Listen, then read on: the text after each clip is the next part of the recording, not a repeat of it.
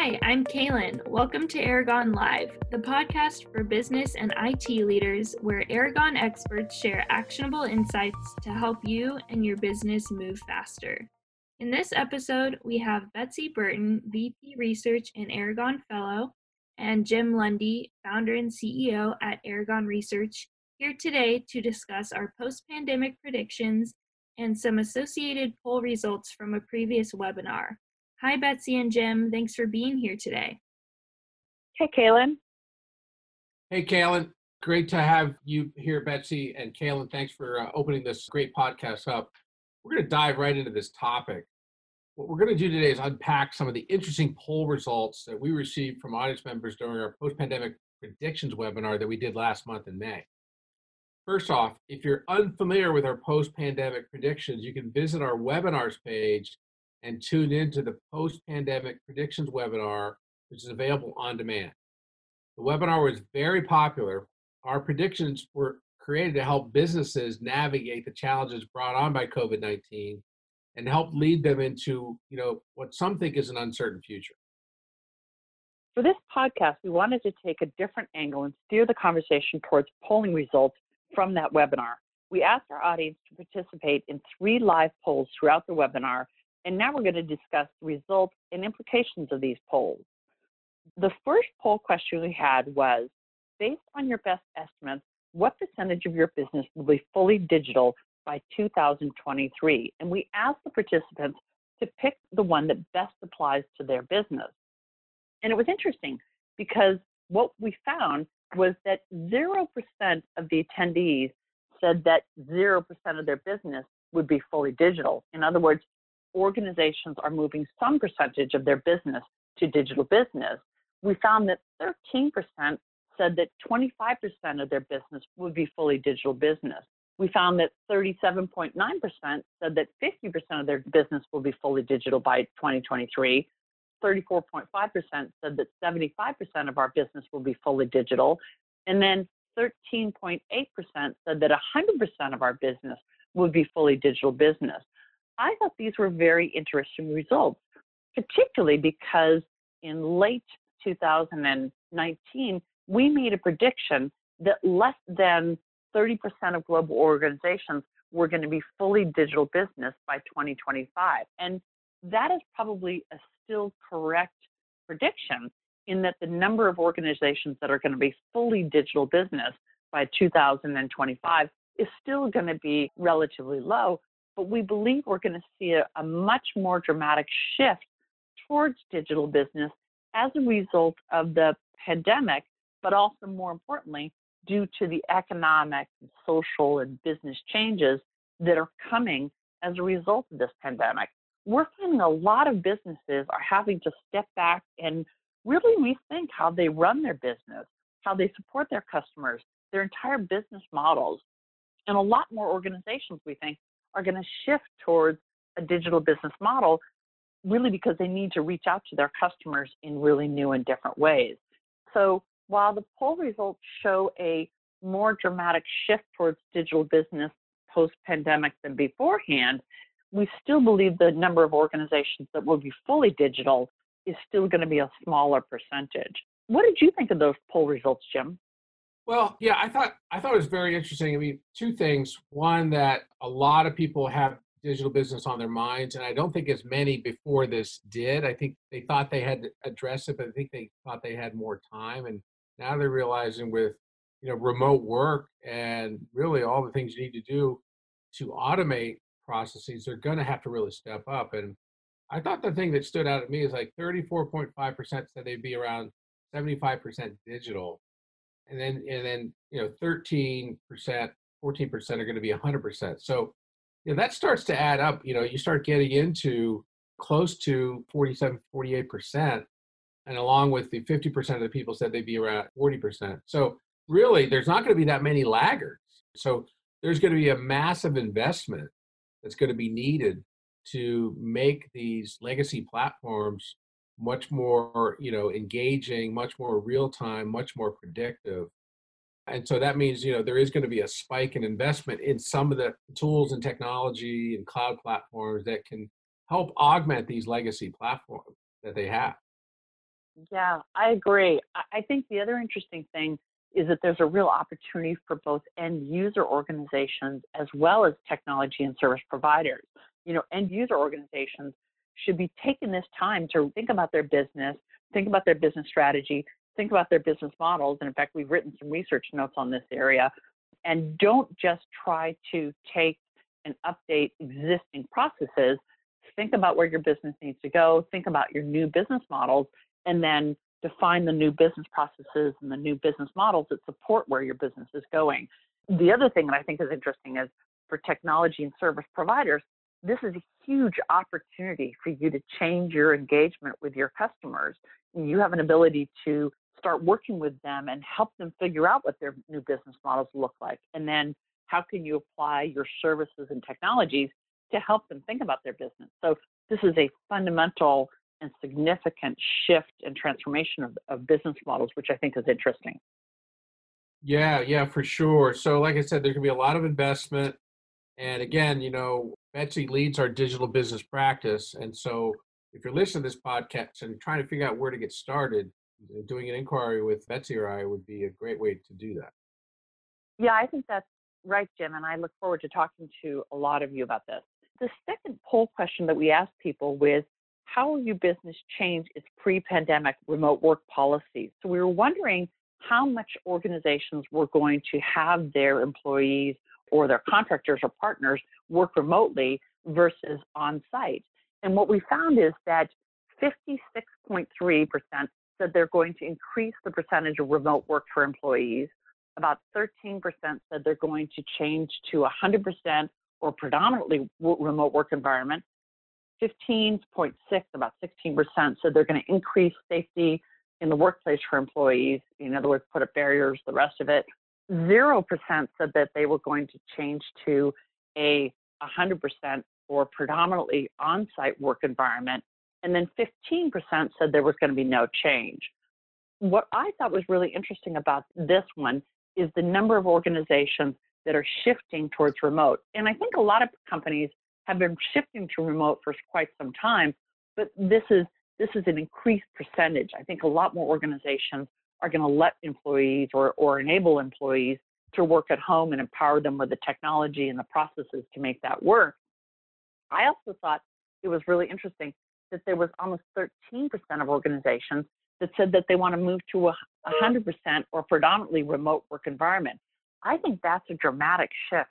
I was thinking about this, Jim, the other day about when I first started working remotely, you know, 20, 25 years ago, and it was people thought, oh, you're just hanging around in your, your pajamas. And I think what businesses are starting to discover is that they can give their employees the ability to have, you know, the safety from a health point of view that they want, but also, you know, get the productivity benefits if they manage that well. I do think that it does mean a difference in how organizations manage their employees. What do you think, Jim? Well, you know, Betsy, you and I lived this remote work thing for a lot of years. And yeah. so we're kind of subject matter experts. Uh, you know, to I think to people like you and me, remote work is not a new thing. It's something that we thrived at. But as we're discovering, it's a new thing for many enterprises that actually spent sometimes up to 45 days just trying to figure out, like, hey, how do we enable people? They didn't have really good telework practices or policies or equipment for some of their workers, and they had to scramble. Uh, with many inquiries from people where they're trying to figure out, like, we need a webcam because we couldn't get the doctor a laptop, and now we got to get a webcam. What kind of webcam should we get? But you know, the bottom line is, you know, remote work is something you can do really well, but it takes a lot more work and time from managers and also employees to stay engaged. You got to talk to people a lot more you know, I think one of the challenges I want to get your take on, Betsy, is when you're new in the workplace and you haven't had a job before, this is going to be one of the key things, which is onboarding, you know, new employees that have never been in the workplace.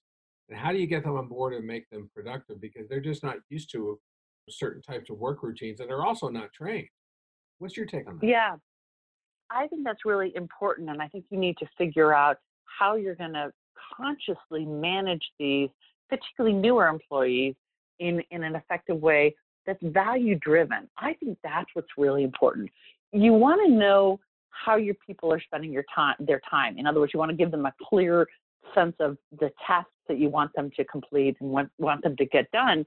But also you, you don't want to police them too much. You want to you want to give them some some flexibility. So my view is you want to give them really effective management practices, a good concept of what tasks they're trying to get done, really clear and value driven performance metrics and governance, as well as the technologies that they can be effective. So it's not just applying the technologies, you've got to have the performance metrics and the governance so that they know what's expected and how they're going to perform on those expectations. Most metrics that I've seen in the past are really about activities, measuring activities. I think particularly with the next generation, the Gen X or the Gen S, as we might call them, they want to understand how they're affecting the value and the business value of the organization. So just measuring what they're doing, you're not going to get the response that you need. You need to have value driven metrics and value driven governance to be effective. Cool. So the last the last poll that we had was what will your organization be doing to ensure a safe workplace for employees and customers? And Jim, I'm going to be interested in your insight on this one because I know you're in the middle of doing that for Aragon's own offices. But what we found is that when we asked participants in our webinar that, we found that 56.3 said they're going to change the workplace with additional barriers and increased space. And by the way, we encourage people to pick any that apply. So there may be multiple percentages here. We had about 12, uh, 13% who said they're going to be taking temperatures before entering the workplace environment. We had about 16% said they're going to require that employees or, or people coming into their office require wear masks, do hand sanitizing and regular office cleanings. We had zero said that they were going to require regular COVID tests. And then we also had about 16% said they're going to remote increase remote work. We saw that with the previous poll. I guess part of the key that I was interested in is whether or not organizations were going to start to take advantage of technology, you know, biometrics and some of those things as well in these environments. And we didn't find that so much. What we found is that mostly organizations were going to be doing sort of practical things that they could do within reasonable bounds of cost that they could make within their organization. And I know you've been dealing with this specifically, Jim, so I'd be interested in your thoughts. Yeah, yeah. Well, you know, when we we did this, I mean, it's funny how things are fast, things are moving. You know, in California, certain businesses can open, and we actually just opened our office to more than one person last week. We started with an essential person, and you know who's uh, Elsa, our executive admin, and you know the guidelines from actually from the county and the state actually do cover a couple of these things. So we actually do have a thermometer that you can use on the forehead or in your ear, but you know forehead is cleaner, it's safer, and we've used that, but just kind of to test it out. But what we're doing with the masks is when you walk around in the office, you have to wear your mask if you're seated at your workstation and we have big plexiglass dividers, then you know basically don't have as much transmission of coughs or things like that. So we've got clear plexiglass all over. But I picked this up when I was actually back east. I was actually back east for visiting family, so I did fly.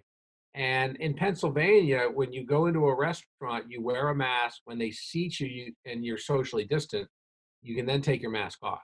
But if you get up to go to the bathroom, you have to put your mask back on. So we've adopted that here at our office, and it's actually working really well. Now we're yeah. actually being very careful, Betsy. We're only bringing one person back a week, and we don't have that many people in our headquarters office. Yeah, I have talked to some people who are involved in regulatory issues and HR issues and privacy issues and the rest of it about requiring regular COVID tests or any sort of biometric data. And I don't think organizations and government agencies and regulatory agencies have this really clearly understood or, or have completely navigated how they're going to be doing that. So there's maybe some technology that's increasing that's going to enable people to to do some of this activity, but how do they fit that into some of the regulatory requirements and you know privacy and the rest of it is still yet to be defined. So that that relationship between technology and and what organizations can ask employees is becoming a little bit unclear. I think that's kind of an area that's a little bit gray. We'll see what happens on that. Well, you know, I think the thing is until the vaccine, I think that major healthcare providers are going to basically have to make like that testing something that can be reimbursed. And I'm, I'm not sure Yeah. they've done that quite yet. Yeah, I shared with Jim, but I actually did a COVID test because I've been out in some social situations, and it's easy to do the test. It's not necessarily a pleasant sort of experience. So, you know, how do you navigate that is kind of an interesting challenge. So it's we, we've got a lot, lots still yet to be defined. Yeah, yeah, but like I said, I mean, the, you know, the good news is people are preparing, and you know, like I said, we we've talked about some of these things, but there are some really good guidelines, both from counties and states. OSHA also has some pretty good ones. So, you know, again, if you're a workplace where you have employees, you do need to kind of conform. We have stickers near the break room with social distancing. So, like I said, you can do it safely. You know, for example, Apple is actually their big campus here in Silicon Valley they're actually opening up next week. So they're all preparing. So, like I said, starting to get back to normal. We did have a pandemic, you know, back in the early 1918, 1919, and they had to go through the same process. It's just we forgot all those things that they knew then because that was a couple generations ago. That was almost like uh, it would be my great great grandparents, so uh, great grandparents. But but like I said, that the uh, the good news is people are learning, they're adapting, and you can work. I mean, the other countries have gone back to work before us, before the United States, and they're doing fine. So we're looking Yeah. forward to that. And like I said, I think that uh, you know the last poll question was actually really you need to do many of those different things. You know, more remote work and really being just careful in the workplace and following the guidelines. Yeah, I will do one more comment on this one because we've released that research note. It is time to look at your business strategy and goals and you know your business outcomes and make sure that you that you revisit those and think about those today and take a strategic approach on the tactical decisions that you're going to be making. So now is not the time to simply just go, okay, we're going to go back to exactly how we did our business. I think that's not going to make any sense. Even as we move back to business operating, you know, now's a good time to stop and look at your strategy and say, okay, what's our strategy? Where are our business goals and what are our business value and the rest of it? And then how do we then operate in given those in this new normal that we have? Exactly. It's definitely a new normal, that's for sure. yeah. Okay, well, look, I mean, like I said, I think this has been a great discussion. Is there any wrap up comments you want to make, Betsy, on all the stuff we discussed today? No, I think this has been been really valuable, and I think you know we've all learned a lot in terms of the technology impact on our workplace and and how we might run our business different. So, you know, it's been a really tough number of months. It's been a really hard um, couple of months, but I think organizations are learning how to operate. So that's been interesting to watch. Well, Kaylin, I think we're ready to wrap up here. All right, thank you, Betsy and Jim. And if any of our listeners or your organization want to learn more about these predictions or how Aragon can help you face them, talk to our analysts or sales team today. You can follow Aragon Live on Spotify or subscribe to us on iTunes and Google Play. Thanks for tuning in.